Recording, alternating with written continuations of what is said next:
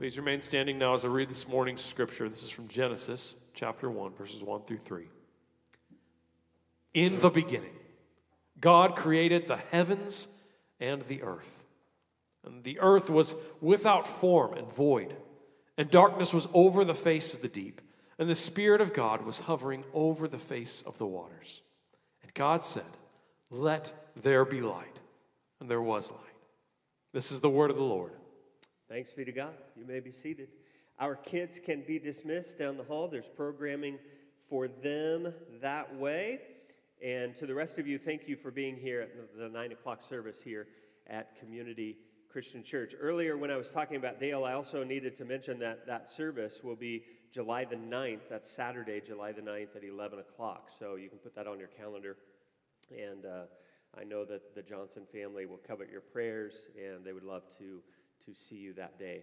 Uh, we start today our Vacation Bible S- School series. And so, what we do is uh, we take the daily topics that our kids will be learning about during the week of Vacation Bible School, and we kind of pull them out and we talk about them from an adult perspective for the five weeks leading up to VBS. And so, um, our theme this year for Vacation Bible School is Make Waves. And you can see uh, we've got uh, plenty of beach theme around us. And thank you, Russ, again for um, all of the decorations that he just goes above and beyond every, every year. And uh, one thing that I would encourage you to do, I'm going to do this. I'm going to I'm going to be okay dressing beachy for the next five weeks. Okay? Uh, if there's a really scorching Sunday, I might even show up in board shorts and chacos. So that it's just the VBS theme. Okay? All right? That's what we're doing. But there, uh, in future weeks, we're going to talk about uh, catching the wave and Peter walking on the water. We're going to talk about uh, the lifesaver. Jesus is alive. Um, we're going to talk about making a splash and loving one another. We're going to talk about the ripple effect and the fruit of the Spirit and how that works in our lives. But today, we talk about the wave maker. And we're going to go all the way back to the very beginning, um, Genesis 1. And the bottom line today is very, very simple, but very powerful. It's this, and this is the VBS lesson that our kids will, will learn and take with them. God made people with a purpose. God made people with a purpose. So let's start with those verses that we just read and what do we see in Genesis 1 1 to 3. First, this God makes waves. Verse 1 starts In the beginning, God created the heavens and the earth. And that verse tells us that God created the world. The Creator creates creation, would be a good way to summarize that line. It is not the opposite. It is not that creation creates the Creator. That's a very popular idea in our culture today, that humans somehow came up and invented the idea of God. But this text tells us that's not the case. Everything that is, is because of the specific will of a creator. Now, a lot of people in this room would probably agree with that today. But when it was written for the very first time, that was a rare idea. Every other religion in the ancient Near East around the nation of Israel assumed that it was matter, stuff that was eternal, not gods that were eternal. And so the gods then rose out of the matter, and we should say about that that that idea matters. And here's why in that frame, gods are just a part of creation, they're not the cause of creation. And so, what Judaism comes along and does, and, and the writer of Genesis, he, he, he drives a thunderbolt through this kind of philosophy by this simple statement in Genesis 1 1 to start it all God creates.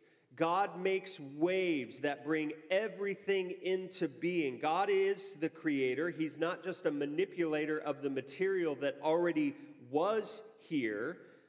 God is the creator of all. Let me say it again. He's not just the manipulator of things that are already here. And that's a vast departure from every other religious system in that day. Now, you know why this matters, even if you don't know how you know why this matters.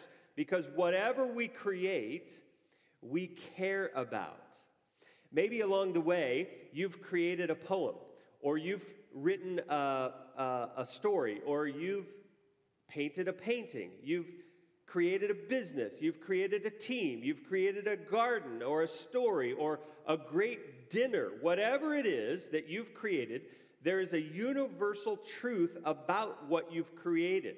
Now, I have a little show and tell today because this is the last thing I have created. I actually put it together in the last two weeks, and you're probably I mean, when you came in, you're like, oh my goodness, what in the world is that? And you're probably having a little hard time. Maybe some of you piece together that it has something to do with bees, and you're right, it is not a beehive, but what you're looking at is actually a bee vacuum. It is used to suck up bees from off of their comb. They go into the hose they go into the box, and there's a screen in the box. The suction comes from the shop vac there, and they stay in the box, and hopefully we can carry them to a new home. And that's what I made this last week. Now, to you, this may not look like much, but here's the thing I created it, right? It's got more, this little box has gotten more of my attention recently than about anything else in my life. And I'm not ashamed. I'm not ashamed to, to stand in front of you today and say, I love my bee vacuum. and the embarrassing part is that uh, after I finished my BVAC, I, I just kept going back to it and just staring at it and just turning it on and testing it and tweaking it and will this work? And I don't know. Um, and so uh, I was so excited about this box that I, I went and finally I got Amy and I went to her and I said, please come, would you just come down to the basement and see my bee vacuum? And she looked up from her Candy Crush and she just said, do I have to put shoes on? No, you don't have to put shoes on. Just, just come down to the basement. And so she did, and she was impressed. She looked at it for a solid three seconds, and that was a win in my book, okay? And then I actually got to use this crazy thing. Uh, Ann Stark told me about a, a, a, hive of bees downtown that needed cut out. They've been there for at least a couple years.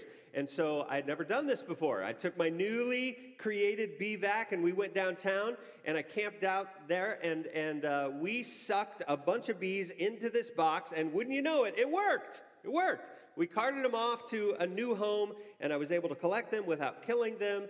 And uh, so you are looking at just a box with hoses coming out of it but I am looking at a bee vacuum that is my new prize possession. Okay? And why am I so stoked about this thing? It's because it has my fingerprints on it. I did this. And it's the same with whatever you create. When your fingerprints are on it, your heart is in it. And the reason I know that this is true is because we are like God Himself. We make stuff, we write stuff, we invent stuff, even ridiculous stuff like this. I mean, who was the first person who thought, you know, I wonder what would happen if I suck up a bee with a shop vac? I wonder if they would live through that. Oh my goodness, they did. Wow. Who's the first person with that? I don't know. Somebody did that though, because God embedded in every one of us his creative instinct. And so that's why we're all insatiably creative, whether it's about art or architecture or poetry or welding or music or gardening or interior design. We love to make stuff and create stuff. And when we do, we love the stuff that we make because our creations are extensions of ourselves. And if you get the truth about us, then you will also stum- stumble onto something about God, and it is amazingly magnificent, magnificent. And it is this that God loves the stuff He has made too. And He loves you because He made you. God is nuts about you for no other reason than He made you from scratch. You have His fingerprints all over you, and he can't help but think to himself that you are the absolute bomb because you are his. He is bought into you, he is sold out for you, and it's because you are an extension of him. And so he cannot be distant from you, he cannot be disinterested in you any more than I can right now be distanced or disinterested from this box. And that is powerfully good news for you and me today. Because He made you, God is intimately connected to you and invested in you. What Genesis tells us is, is that when God created Adam and Eve, He went to them, He was connected to them, He went with them and He walked with them and talked with them every day in His creation, in the cool of the day. Adam and Eve in the garden, walking and talking with God. He was with them. He wanted to be with them. And that has not changed. He wants to walk and talk with you as well. His fingerprints are all over you, so his heart is for you. Now, it gets better than that. Uh, look at verse 2. Verse 2 says this The earth was without form and void, and darkness was over the face of the deep. And the Spirit of God was hovering over the face of the waters. And in that verse, we're going to say this that the Spirit makes waves. The Spirit makes waves. Verse 1 states that God created the world, He makes waves. And then verse 2 comes along and says that the Spirit of God is hovering over the chaotic waters. The concepts of deep and dark, those words that the writer uses were Jewish ways of speaking about chaos. And so the Spirit of God, the second person of the Trinity, is hovering over the chaos. And that word hovering indicates a kind of vibration or wave. Literally, we could say here that the Spirit is literally making waves. Uh, and when you think about it, that's a big part of how our world works. It works more often than it doesn't by way of waves and vibrations. We can point to sound waves and, and surface waves and mechanical waves and electromagnetic waves. And it's by way of all of these waves and vibrations that the Holy Spirit is engineering a world that is ordered instead of chaotic. And the, the, the Spirit is un, not totally unlike a lot of you uh, this last week. Uh, we had the Fort Scott High School reunion in town this last week, the all school reunion. And uh, maybe some of you all week long and maybe even for months have been prepping, right, for all of your classmates to be back in town so you can spend some, some good times and, and uh, talking.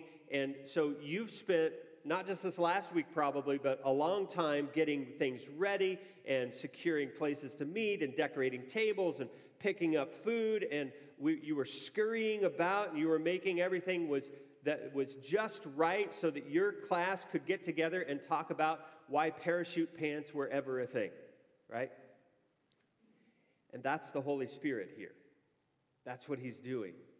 The first time we ever meet this, the Holy Spirit in Scripture, which is right out of the gate in verse number two, he's bringing order out of chaos so that we can thrive in an environment created by God. And that's, that's a pretty good job description for what the Spirit does always.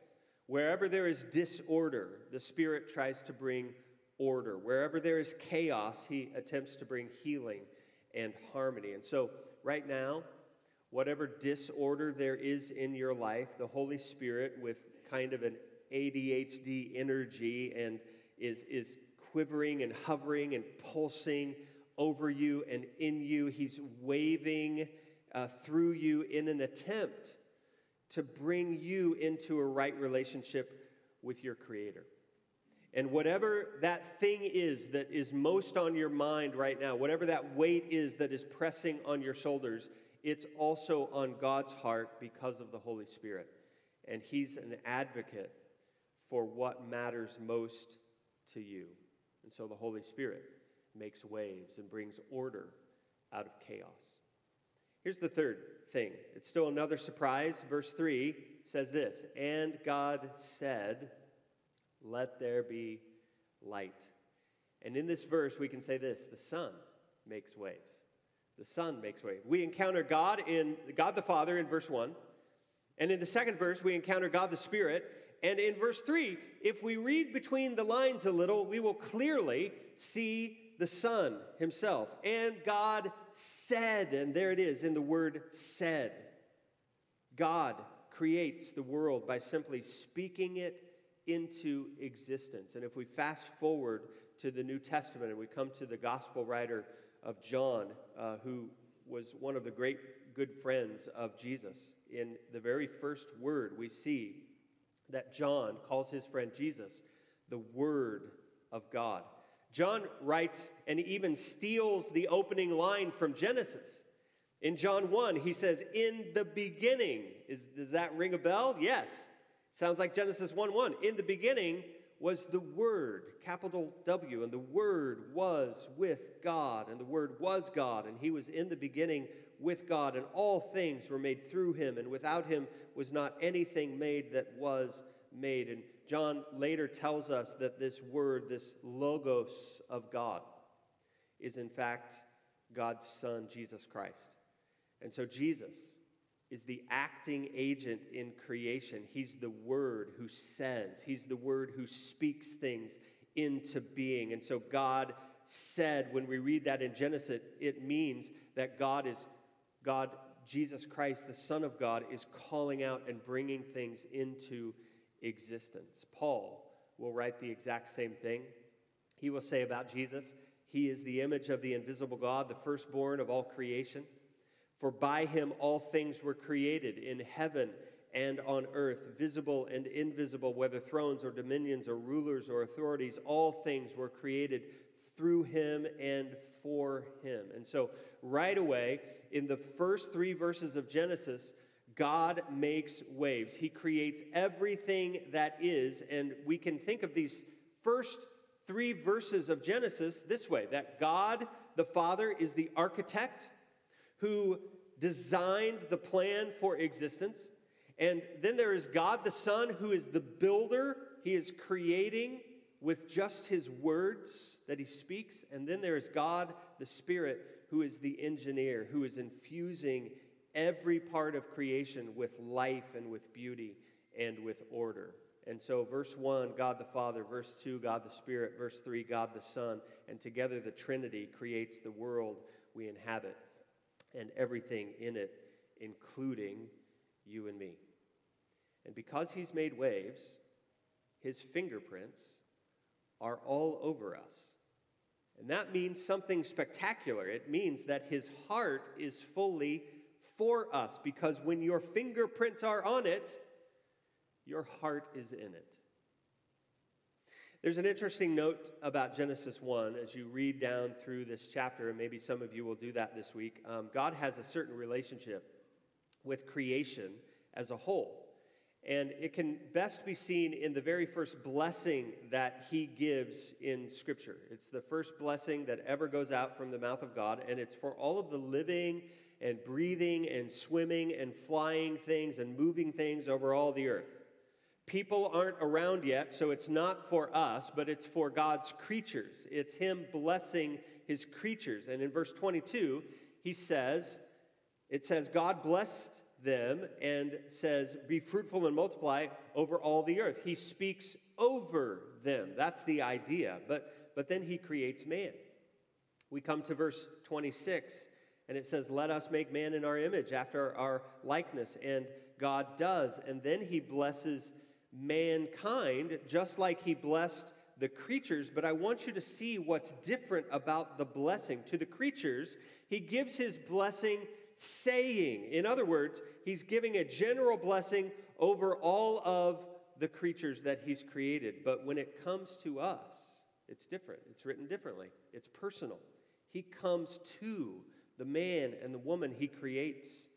And in verse 28, he blesses them and he says to them. That's different. Of all the creatures God makes, he only speaks one on one with us. We have a different intimate relation to the Creator than any other part of creation.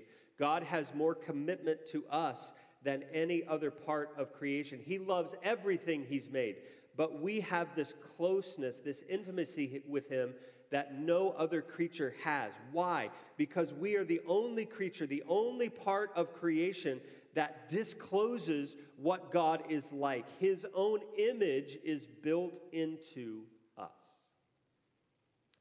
There's a good uh, mentor. Um, his name was Roy Weiss. He's passed away, and a lot of you will recognize that name, but he was a great Christian mentor to a lot of people. And one time when I was with him, he told me about being at Mount Rushmore. Has have any, anybody ever been to Mount Rushmore? Yes. Um, first, I don't know. I think you can kind of see Mount Rushmore for a mile away, you know, so why, why pay to get in? You know, it's, it's kind of there. Uh, but if you do pay, there's this little path that you walk up, and it leads to this little viewing patio where uh, the presidents are unobstructed for as much viewing pleasure as you can stand. And if you take your kids, they will, they will look up there and they will count to four, and then they will turn to you and say, Where are the go karts? Right? Um, and Roy is there on the platform in the middle of all of these people who are looking up at these four faces carved out of a mountain and who are fighting their kids as to why they're there. Um, you really should go. I'm, I'm not saying don't go, it is a spectacle, okay? But here's Roy in the middle of all of these people, and he, Roy was just the type of guy that would just go fishing. He would just, he was always fishing for Jesus. And so he was always just throwing out a line to see who would bite what stranger today would be interested in a conversation about God if I just threw out a line and maybe they would be led to uh, follow Jesus today? That, that was who Roy was. And so, true to form, right there on the patio, looking up at Mount Rushmore, he just starts talking out loud, making sure that everyone around him is well aware of his words. And he says something like this You know, this is amazing. We're all looking up here at these faces and we are in awe.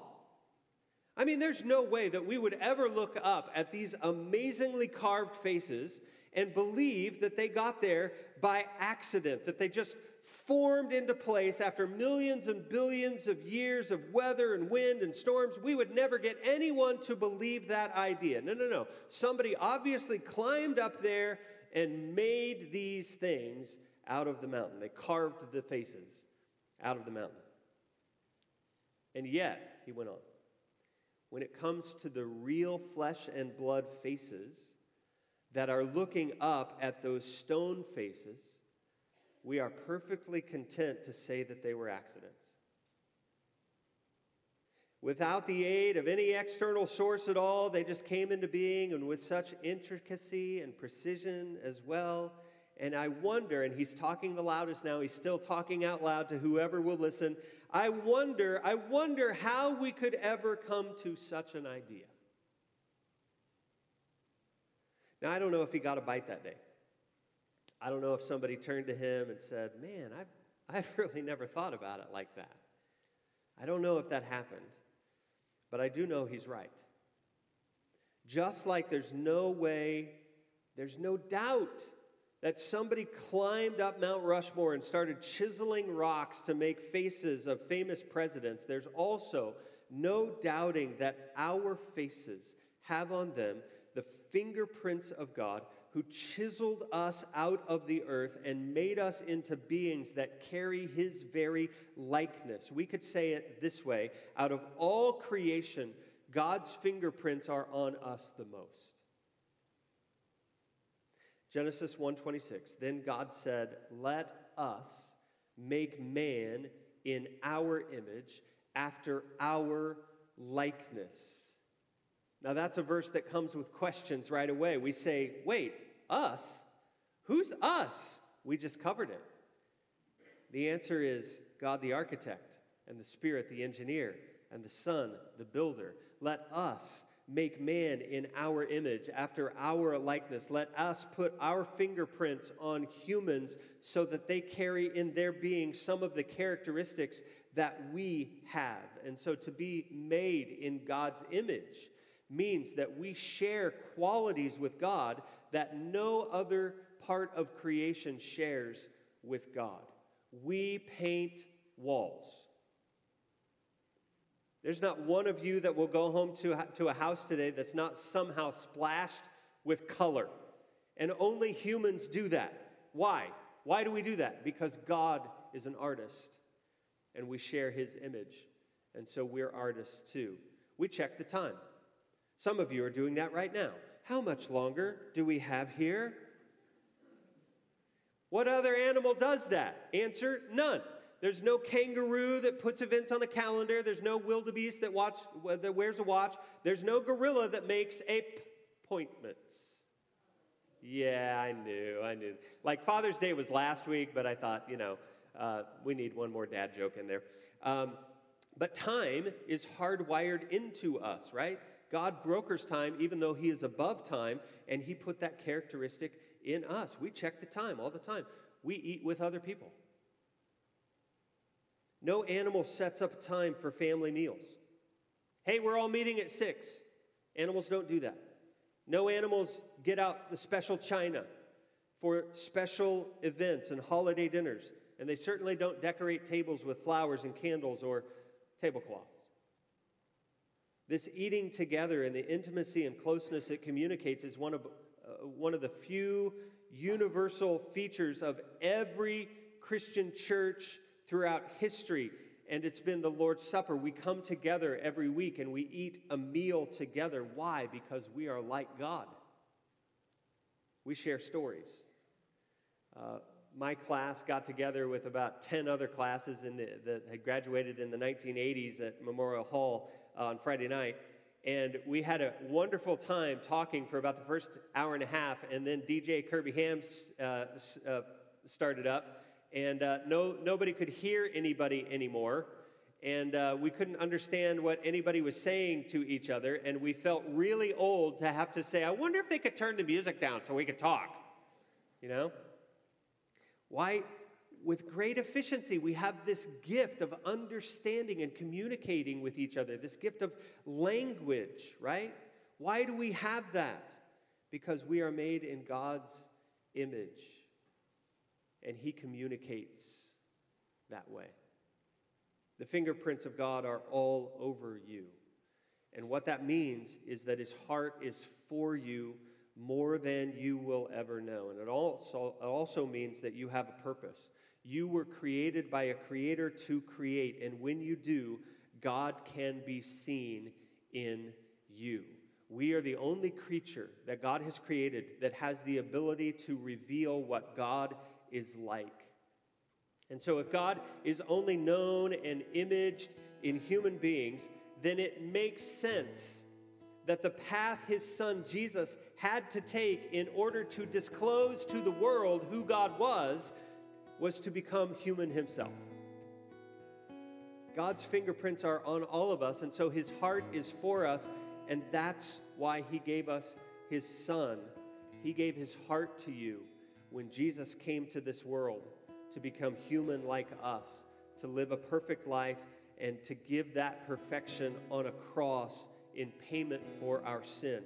Maybe the thing that you need to create in your life is not a bee vacuum. Maybe the thing you need to create in your life right now, right today, is a relationship with the God who sent his son into the world as a human in order to save you. Maybe you need to make a wave in your life today, one that you will, will carry you into a right relationship with, with God the architect and his spirit the engineer, and with his son the builder, who is the word and the savior of your life.